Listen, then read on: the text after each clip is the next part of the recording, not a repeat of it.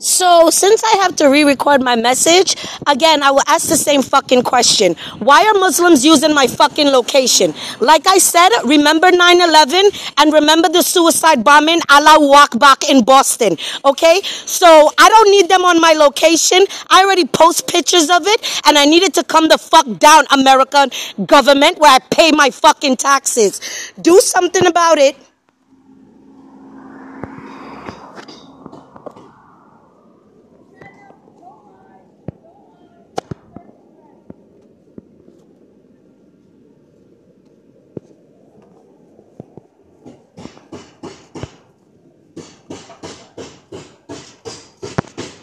Don't fucking log me out of anything. I asked the fucking question why is my location directed in fucking Muslim territory when I'm an American citizen? I already post this shit. I need fucking answers. Get the fuck off my motherfucking phone because none of you pay my fucking bills. Okay? And please and thank you. Please respect my fucking privacy as an American citizen.